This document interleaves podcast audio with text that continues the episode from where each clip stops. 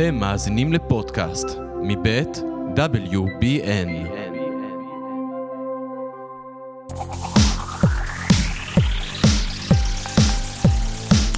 טוב, אה, ברוכים הבאים לעוד אה, פרק של ברייקינג.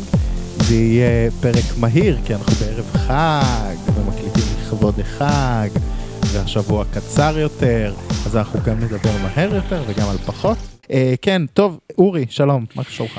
מה שלומך אלעד? אני אוהב שלפעמים אנחנו מתחילים ככה את הפרקים כאילו אנחנו לא תקועים באותו משרד עשר שעות כל יום, כאילו אנחנו נפגשים לראשונה אחרי איזה חודש. ה- המאזינים לא, לא מבינים את הסיטואציה. שאנחנו יושבים עובדים כל היום ואנחנו שואלים מתי מקליטים, מתי מקליטים, ואנחנו נכנסים למוד פרק. לא אנחנו שואלים, אני מנסה לעבוד, ואורי אה, פעם בעשר דקות מתי מקליטים. אני מסביר לו שאנשים עובדים פה וצריך שיחכות שיהיה מרחב מאפשר להקליט. אה, אז אנחנו מצאנו את הזמן להקליט, זה היה קשה. היום היה קשה, כי גם זה יום חריג, אנחנו לא מקליטים בדרך כלל ביום הזה, אנחנו מקליטים אה, לקראת סוף השבוע יותר. אה, מה שלומך, אלעד? ברוך השם. או, יופי, זה היה לי חשוב. ברוך השם. תשמע, אני, אנחנו תכף נדבר על התקציב. אז אני רוצה לספר, אנחנו פה מדברים הרבה, זה קצת כאילו מעייף אותי לחזור על זה, אני אז מבין. משתדל לא לחזור על זה הרבה. אבל כאילו על היחסי קואליציה-אופוזיציה, על החולשה של האופוזיציה מול, גם מול התקציב, כלומר לא ראינו פה איזה קמפיין, בטח לא של סיעות האופוזיציה, שמדבר על התקציב למהותו. אמ, ואני סיפרתי לך קודם, אמרת לי לספר בפודקאסט, אה, שפגשתי השבוע איזה, בפגישה מקרית, איזה בכיר מאוד בקואליציה בממשלה שלו, נאמר, אה, וביום התקציב עצמו, והוא אמר, תראו, אני, אני יושב לי פה, היינו לא בכנסת, רחוק מהכנסת, אני יושב לי פה, יש לי עוד פגישות היום, יש בערב בית"ר, אני, מה שנקרא, אנחנו בטוב, וכאילו התקציב אה, עובר חלק מבחינתנו, אנחנו, האופוזיציה מאוד מאוד לא מטרידה אותנו, הם, כלומר זה גם ניכר בתוך הקואליציה, שהאופוזיציה היא, היא, היא לא מטרד בכל מה שקשור לתקציב, שהעבודה שם היא, העבודה האופוזיציונית היא, היא מאוד חלשה. אנחנו רואים, אה, בעיניי זה היה מאוד מאוד בולט בתקציב, שראינו אופוזיציה חסרת ניסיון. ולניסיון יש הרבה מאוד משמעויות בכנסת. אה, אני חושב שהקואליציה הזאת, אגב, במידה רבה, היא גם חסרת ניסיון. אה, בסוף הגורמים בעלי הניסיון והיכולת בקואליציה הזו לא מנהלים אותה היום או לא נמצאים בה. דווקא את זה האופוזיציה לא מנצלת, כי גם האופוזיציה פועלת אה, באיזושהי חובבנות. אה, אני מזכיר לך, לדוגמה, שיש הרבה מאוד שרים שלא מסכימים להתפטר במסגרת הנורבגי, לעומת הממשלה הקודמת. בממשלה הקודמת היו המון המון שרים, כמעט כולם, התפטרו במסגרת הנורבגי, ולמעשה יצרו קואליציה מאוד מאוד חסרת ניסיון. אה, שממש התפרקה מבפנים. ופה יש לנו אה, המון שרים שלא מוכנים לקחת בכלל את הסיכון הזה, לא מסכימים ללכת בנורבגי. וצריך להגיד שאף אחד לא עושה להם חיים קשים, כי להיות גם שר וגם ח"כ זה עבודה מאוד קשה, אם מקשים עליך, עם פיליבסטרים, עם אה, יוזמות, עם 40 חתימות, עם הרבה הצבעות, עם דיונים צמודים.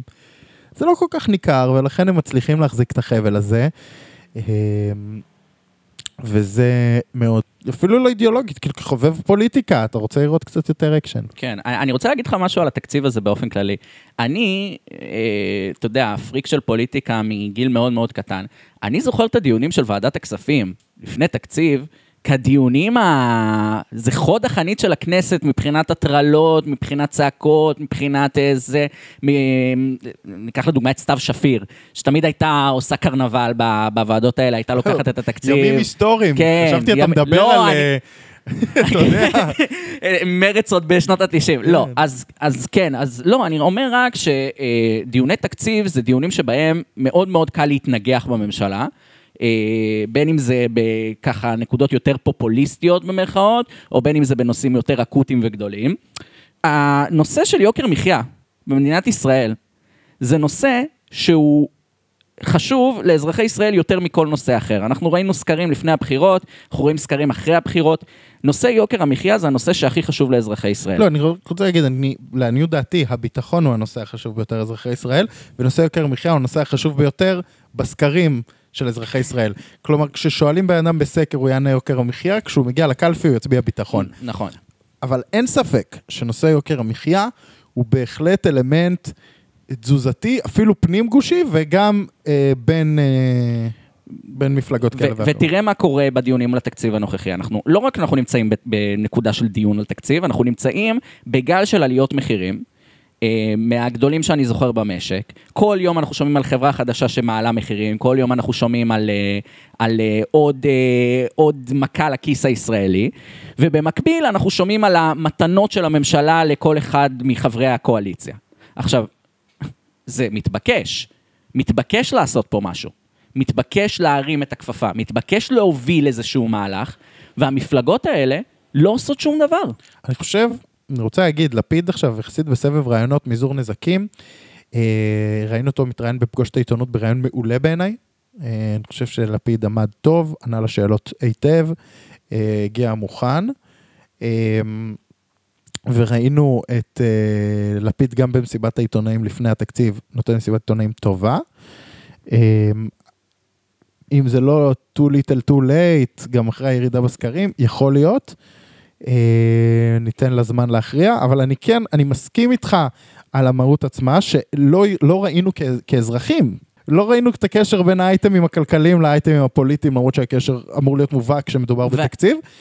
אני כן רוצה להגיד שאני כן רואה את לפיד במידה מסוימת חוזר לאלמנט שלא אישי, אבל זה לא תופס את כל המפלגה שלו עדיין. בדיוק, אני רוצה להגיד עוד דבר על זה. תראה, לפיד, כבודו במקומו מונח, ואתה יודע, ה- הפרזנס הציבורי שלו ברור, וברור שזו מפלגה שהיא סביבו. אבל בסוף, יש למפלגת יש עתיד מספר לא מבוטל של ח"כים בכנסת, אה, שאמורים להתעסק בתקציב, שזו העבודה שלהם, לבקר את הממשלה. ואני לא זוכר איזשהו sound bite, איזה רעיון, איזה משהו שאמר, שאמרתי לעצמי, או, oh, זה פעולה אופוזיציונית מעניינת. להפך, אני שמעתי רעיונות מאוד מאוד מאוד חובבניים של, אה, של, אה, אה, של מה שנקרא הח"כים של יש עתיד. כשהם עלו לרדיו, הם היו נשמעים מאוד מאוד לא בטוחים בעצמם, מאוד מאוד לא מוכנים, נראה שהם לא עברו תדרוך בסיסי על מה התקציב הזה אומר, אולי קיבלו איזה שלוש-ארבע נקודות ל... אה, וזה לא אופייני ליש עתיד. זה, זה משהו שם לא הסתדר בהכנה לקראת התקציב הזה. אה, אני שוב פעם חושב שמבחינת, כאילו, אה, אם מסתכלים על סדרי עבודה ולמה, וצריך להסביר למה הגענו למצב הזה, אולי כל הכוחות הושקעו במהפכה המשפטית, ולא הייתה איזושהי הכנה תקשורתית סביב נושא התקציב, שהח"כים לא באמת ישבו רגע ולמדו את נושא התקציב. אני חושב שזה ההסבר הכי, הכי הגיוני, אבל כאילו, זה העבודה שלכם. אתם אני- צריכים לעלות לרעיון ולדעת מה התקציב, מה יש בו, מה אתם אני תוקפים. חייב להגיד לך שזה אפילו יותר מזה לדעתי, כי אתה יוצא מאיזה נקודת הנחה שהם לא קראו מספיק, שהם לא התעמקו מספיק. אני דווקא הולך לנקודה הרדודה ביותר, שבעיניי היא המהות, בזמן שאתה משלם יותר בסופר. כאילו, אתה, לא, אתה אפילו לא צריך להתעמק בעומק של התקציב, מספיק ל- ל- לתת איזה sound bite, סעיף אחד, שניים שחוזרים עליו, כמו שלפיד עשה היטב אתמול בעצמו. אה, הכספים הקואליציוניים, 14 מיליארד, תקציב אה, הבתי החולים הציבוריים בישראל, 12 מיליארד. קח, תעשה את זה זה- שכל הח"כים, שכל הח"כים באותה שעה, תשע בערב, מצייצים את זה בטוויטר, מצייצים בפייסבוק, ב- כותבים 14, 12. בתקציב, בתקציב של הכספים הקואליציוניים היה אפשר להכפיל את בתי החולים הציבוריים בישראל. זהו, כאילו, כ sound bite. עזוב עכשיו, נכון, לא נכון, זה, זה, זה המספרים. עכשיו, אה, אתה, זה אפילו לא דורש איזה עומק אה, יוצא דופן, וזה חבל שזה לא היה, אבל אתה יודע, אני, אתה זוכר, נספר למאזיננו, פנה אלינו ח"כ, ח"כ slash ח"כית, לא, לא, לא, לא נסגיר, ביש עתיד, ואמר שהם קצת אה, מתוסכלים, שהם חושבים שהדמות צריכה להופיע יותר, שלבלוט יותר, וכאילו להתייעץ אה, איתנו מה לעשות. אמרנו, מוזמנים, תבואו לפגישה, נעשה פגישת ייעוץ. כאילו, סבבה. אה, ואז אה, הוא אמר לנו, היועץ, אה, טוב, שיגמר פה הבלגן בכנסת, אתם יודעים, יש פה המון המון בלגן, נבוא. עכשיו אמרתי, אבל, אבל זה, בדיוק בבלגן הזה אתה צריך לבלוט, כלומר, אתה, אני לא דחוף לי, אל תבוא, אבל אתה צריך, אתה עכשיו לא בולט, מתי אתה רוצה לבוא לקבל טיפים לבלוט? מתי שכאילו אף אחד לא יתעסק בך? כשיגמרו הבחירות? כאילו, מתי? זה קצת ה-state of mind, כאילו לא, אנחנו עסוקים כרגע, צום חזרה למערכה. וזה מחזיר אותנו לנקודה שדיברנו עליה לפני, שבאמת, אפילו ברמה השמית, אנחנו לא כל כך מכירים את הח"כים של אה, יש עתיד. זה, זה דבר מדהים. האמת שנמנעתי מלהגיד את, אה, את שם הדמות הפוליטית, אבל אני חושב שאם הייתי אומר. אף אחד לא היה מזהה. בדיוק, זה, זה די מדהים. ושוב, אני חושב שיש אה, אספקט מאוד מאוד מרכזי שראינו בקואל... באופוזיציה הקודמת, שהאופוזיציה הזאת לא מצליחה ליישם, וזה את המשחק הקבוצתי. אני לא מדבר אפילו על המשחק הקבוצתי הכלל אה, אופוזיציוני שהיה נגיד באופוזיציה הקודמת, אלא פשוט משחק קבוצתי ברמה הכי בסיסית שיש. גם דיברנו על זה שבוע שעבר בנושא של מפלגת העבודה, שכל ח"כ פועל בשביל עצמו וזה לא נראה שמפלגת העבודה פועלת, אז ביש עתיד יש בעיה אחרת, פשוט לא רואים פעולה של אף אחד מהח"כים.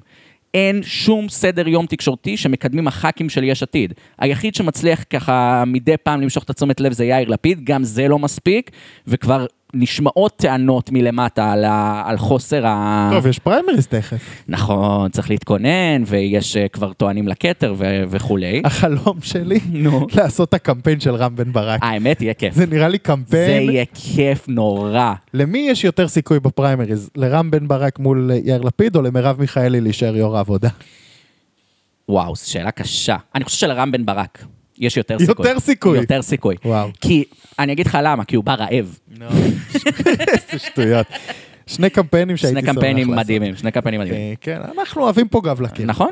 אנחנו הכי טובים בזה ככה. אני, אנחנו, אני כאילו רציתי להימנע דווקא מלדבר היום על מפלגת העבודה, כי אנחנו עושים את זה הרבה יותר נכון, הרבה ביחס יותר מדי. לגודל, אבל אני דווקא לא מסכים איתך, שאני חושב של, אמרתי את זה פה כמה פעמים, שלמפלגת העבודה וגם לרב מיכאל טוב מאוד לעבוד איתו, שפשוט צריך הכוונה ואסטרטגיה וזה אפשרי, והבחירות, מכיוון שהן עוד יחסית רחוקות, עוד אפשר לשקם את זה עכשיו, ואז אתה יודע. כן, אני פשוט לא רואה את... אתה לא רואה את השיקום. לא רואה את השיקום, לא רואה את הרצון. כצופה פני עתיד. כצופה, אני לא רואה את הרצון ואת, ה, ואת המטרה להתקדם לקראת השינוי הזה, זה, זה התחושה שלי.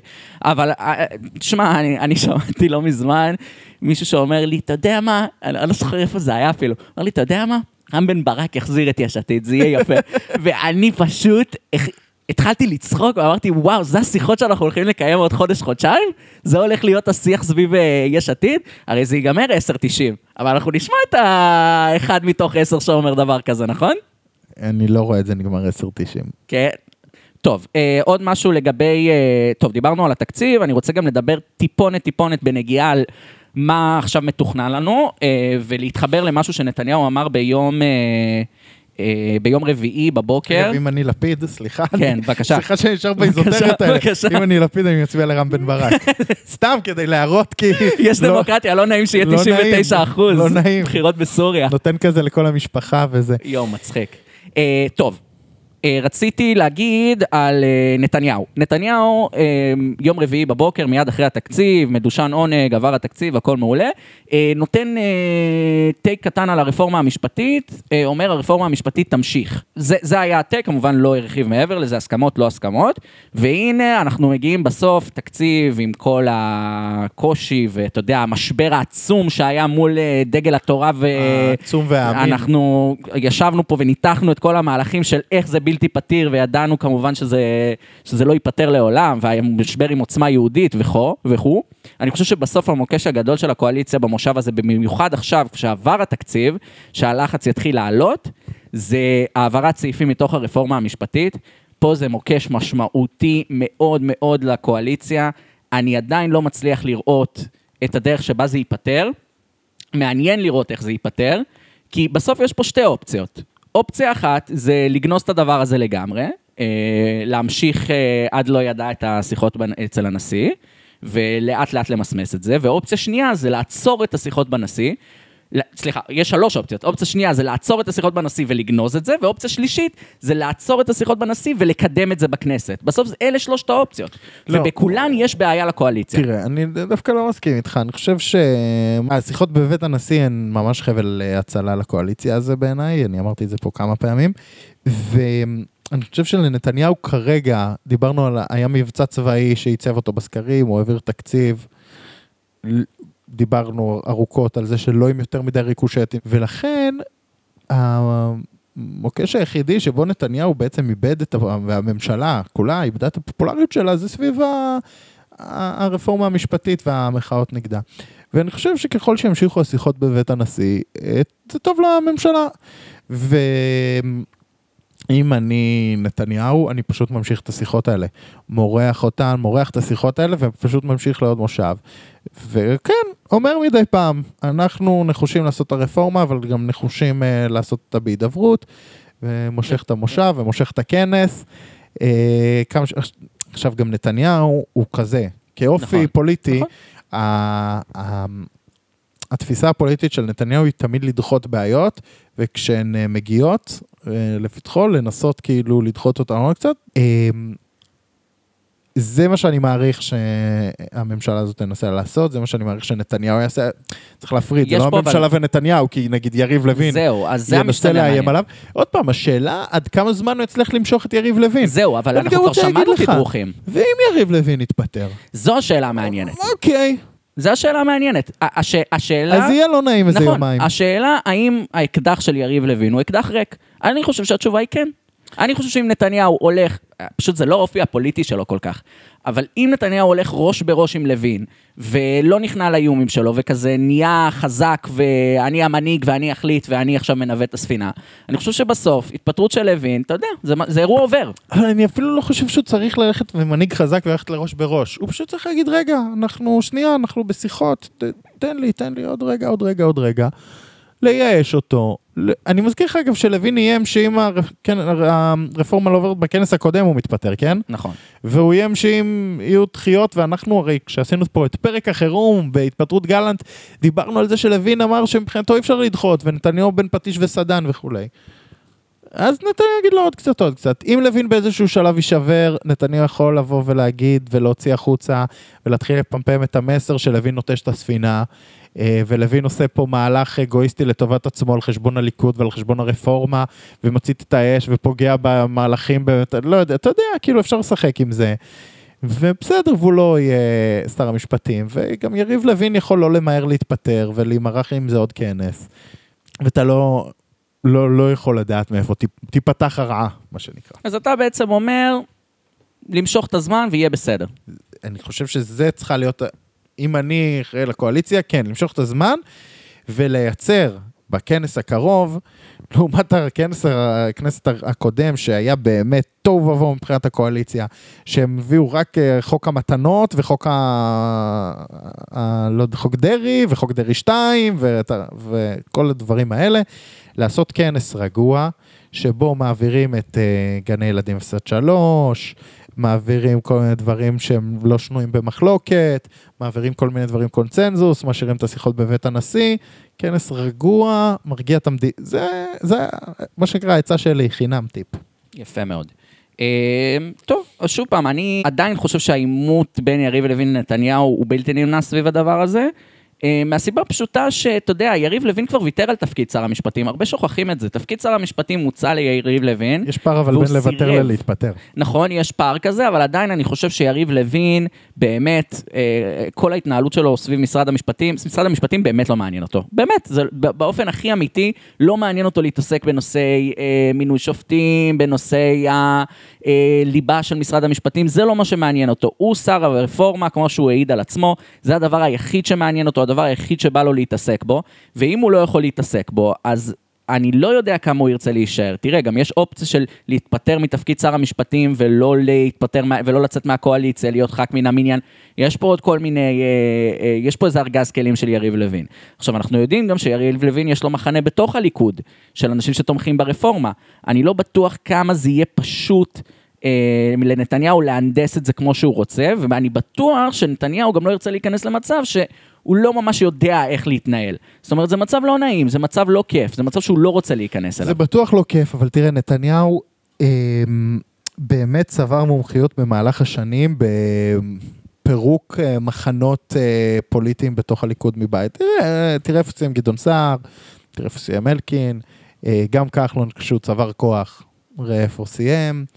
אה, בסופו של דבר, נתניהו אה, יודע לנהל גם את הקרבות הפנימיים, ואני רוצה להגיד לך, במידה מסוימת, זה העובדה שיריב לוין היה מהקרובים ביותר לנתניהו, והתחיל פתאום לפתח מחנה משלו ולצבור כוח עצמאי משלו, אה, ראינו איפה סיימו חיים כץ ו- וביטן בפריימריז, שעכשיו הם יחסית לעומתיים לנתניהו, ראינו איפה סיים יולי אדלשטיין, אה, ואלה עוד אנשים שכאמור שנשארו בתוך הליכוד לעומת אלה שיצאו. זה במידה מסוימת היה המדיניות של נתניהו. מה הבעיה במדיניות הזאת אגב? לטווח ארוך. כי דיברנו על חוסר המיומנות של הרבה אנשים בקואליציה, כן, כי אין את אלקין, כי אין, אין מנוסים, כי אין ותיקים, כי אין את סער, כי אין את כל הדמויות האלה ש, שבמשך שנים עזרו לנתניהו, וגם יריב לוין הוא כבר לא עזר לנתניהו. אני חייב להגיד, ההסכמים הקואליציוניים שהוא עשה עבור נתניהו היו לא טובים, גם בתוך הליכוד אומרים את זה. אמ, ההתנהלות שלו היום לא, הוא, הוא בוודאות לא משרתת את נתניהו ואת הקואליציה, הוא פועל כעצמאי, הוא לא פועל כדי לשרת את הקואליציה. יו"ר הקואליציה בפועל זה אופיר כץ, שלא מצליח לבלוט. השר המקשר בין הקואליציה לאופוזיציה, שזה אמור להיות מעין שר שהוא יו"ר קואליציה, זה בעצם אה, דודי אמסלם שמתנהג בצורה בוא נגיד, לא מאוד לויאלית כלפי נתניהו, בצורה יחסית חמומת מוח, אפשר להגיד את זה כלפי גם השותפים שלו, אני לא מדבר רק על ה... זה, ולכן, לנתניהו כבר אין, זאת בעיה אחרת שנוצרת בטווח הארוך, ותיווצר גם מהניטרול של לוין. אבל פה נתניהו נקלע לבעיה, כי או שהוא מנטרל את לוין, או שלוין גדל מדי, וזה בדיוק הפוך מהתזה שלו. נכון, השאלה באמת כמה, כמה ה fight הזה, אה, שוב פעם, יכול להיות שנושא המהפכה המשפטית והרפורמה מתה כמו שאנחנו חושבים, ואז באמת האקדח של יריב לוין הוא, הוא הרבה יותר ריק ממה שנדמה. כי התמיכה לרפורמה המשפטית היא מגיעה יותר ממחוזות אה, ציונות דתית חרדים. אני לא יודע כמה לליכודניק הממוצע זה בדיוק הדבר שהכי הכי בוער. אני חושב ששלטון נתניהו כ... כהוויה, כנתניהו כראש ממשלה, יותר חשוב להם מהקונספט של, אה, אה, של רפורמה משפטית, ולכן גם בתוך מאבק כזה בין יריב לוין לבין נתניהו, אני חושב שבקרב מתפקדי הליכוד, לנתניהו יש הרבה הרבה הרבה יותר גב. אה, ובוא נגיד ככה, הרבה מאוד אנשים ניסו לצאת להרפתקאות מול נתניהו, מעט מאוד חזרו. וזה, זה, זה, אני חושב, קשה להעריך שיריב לוין ינצח את הפייט הזה. ולכן, אם נחזור שנייה לנקודת ההתחלה, במקום נתניהו לא הייתי ממהר, וכן הייתי מנסה לדחות את הקץ ככל האפשר בנוגע להחזרת הרפורמה. כן, שיגיד את זה מדי פעם, שלא ייתפס כאילו הוא ויתר, אבל למרוח. כן. אמ, אתה רוצה להמשיך אה, לחפור על המתרחש בעוצמה יהודית או ש... וואו, תקשיב. אמ, דיברנו על זה שבוע שעבר, ואני חושב שהייתה הסלמה במה שקורה בעוצמה יהודית. אני חושב שבן גביר אה, לקח צעד משלו, ואפילו עשה את זה בזמן פגישה עם אלמוג כהן, לפי מה שהבנתי. אז בואו נעשה רגע את הסדר. אלמוג כהן, המודח הטרי מוועדת חוץ וביטחון.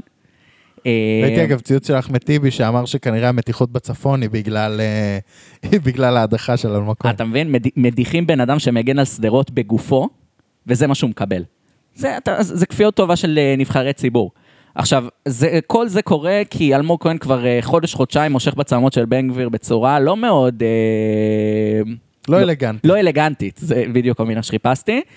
ולבן גביר קצת נמאס נראה, אז uh, הוא מעיף אותו מה, uh, מהוועדה לחוץ לביטחון, ושולח את uh, הרמ"ט שלו לעימות רדיופוני בקלמן ליברמן נגדו. שזה דבר מדהים. שגם מצייץ אגב נגדו. שגם מצייץ נגדו. זאת אומרת, אנחנו רואים כרגע עימות בין הרמ"ט, ראש המטה של uh, בן גביר, לבין ח"כ באותה רשימה של בן גביר. בוא נגיד ככה, אם היו אומרים לי לפני הבחירות שזאת תהיה הסיטואציה בעוצמה יהודית, הייתי נותן לזה 80-20 לטובת שזאת תהיה הסיטואציה. ברור. כי זה בדיוק, תקשיבו, אם מצביעים למפלגה שאומרת שנשבור את הכלים, אל תופתעו שהכלים יישברו גם בינם לבין עצמם. וזה בדיוק הנקודה. אי אפשר להתנהל ככה. הפוליטיקה לא עובדת ככה, מפלגות לא יכולות להתנהל ככה, האנשים האלה בינם לבין עצמם לא יכולים להתנהל ככה. אני גם רוצה להגיד לך עוד משהו, עשינו שבוע שעבר הרבה שיחת base. בן גביר בא מ base מסוים וכולי. במשך הרבה שנים ה base של בן גביר בעוצמה יהודית היה אנשי עוצמה יהודית. זה אנש, אנשים שהיו אה, בשר מבשרה של איזושהי מפלגה שהיא גלגול של, אה, של כך.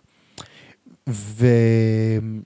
ובן גביר ניסה לשדר משהו אחר בבחירות האלה, ולכן הוא הלך לחפש איזה... ללקט עוד אנשים, שפשוט הם לא מה... בוא נגיד, לא, לא הסתובבו איתו בדוכנים בחברון ובקריית ארבע. ובמידה מסוימת, זה חלק מהמשמעות של ליהוק הריאליטי שקורה בפוליטיקה הישראלית. ברגע שאתה הולך ומלהק אנשים, אז אין לך גם שליטה עליהם. במידה מסוימת זה מה שקרה למרץ עם ריידה רינאוי זועבי, שהחליטו שהם אה, רוצים אה, להביא אישה, ערבייה, זה פשוט ענתה לקטגוריה של הליהוק, וקיבלו בחזרה משהו שהם לא ציפו לו. זה החיסרון הגדול במפלגות לא דמוקרטיות. אה, שבסופו של דבר אתה מלהק מישהו בלי שיש לו, בלי שאתה בטוח ביכולות הפוליטיות שלו, ואתה יכול לקבל את זה בחזרה. אבל יש גם חיסרון, ודיברתי עליו שבוע שעבר, אה, מה שנקרא, בלעשות את מה שאלמוג כהן עושה במפלגות הלא דמוקרטיות. אתה צריך להיות ב ego trip מאוד מאוד גדול כדי לעשות את זה, כי זה ברור שאנחנו, בוא, אפשר, אפשר כבר להודיע שאלמוג כהן לא ישובץ שאף יו"ר מפלגה אחרת לא ירצה לקחת את אלמוג כהן, א', כי הוא בסיעה הכי הכי קיצונית, כלומר איפה עוד אפשר להשתבץ, וב', הוא טיפוס שלא נאמן לבן אדם ששיבץ אותו בכנסת, אז מי ירצה לשבץ אותו?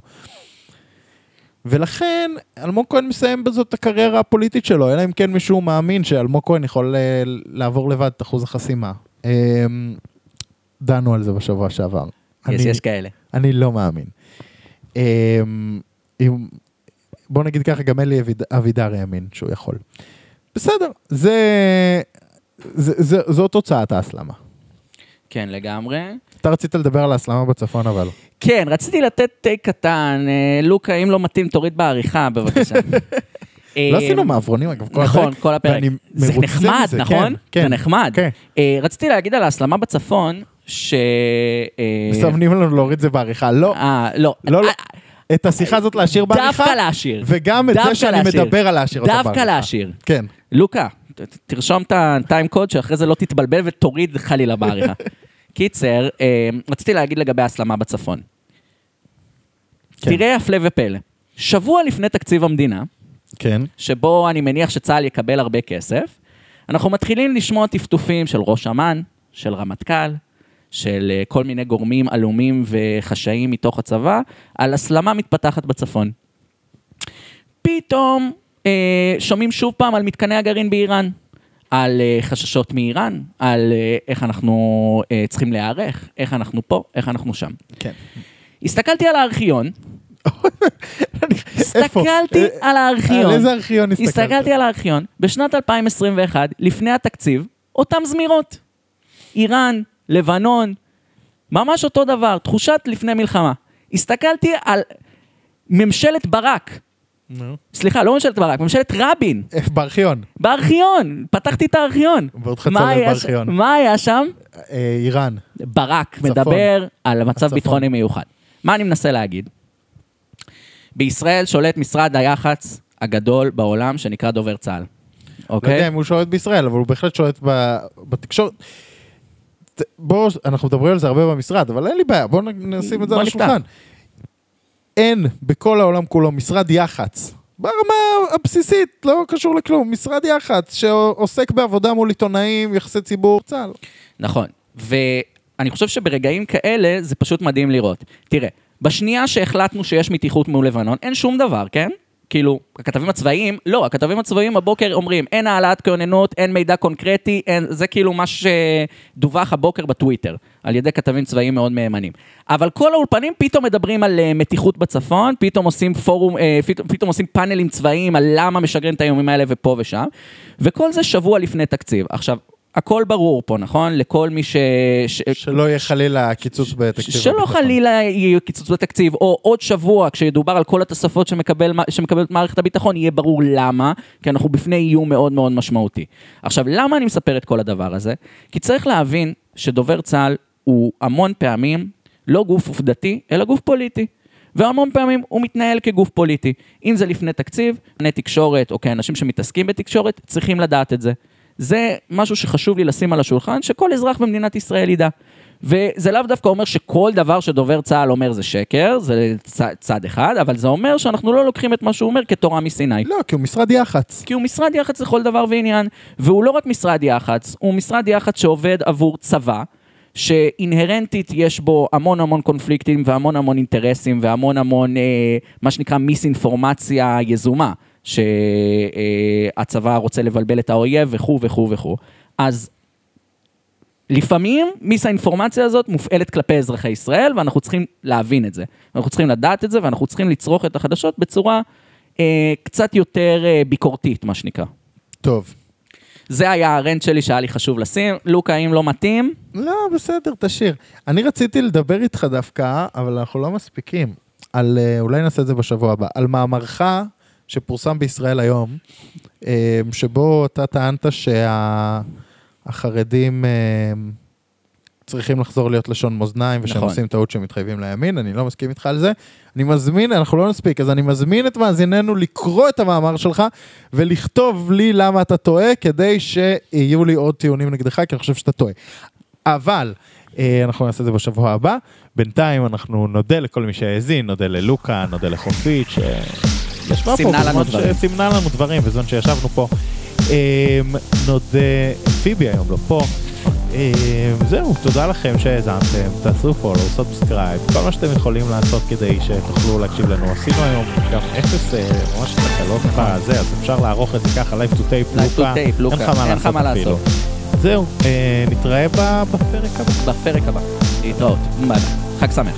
חג שמח.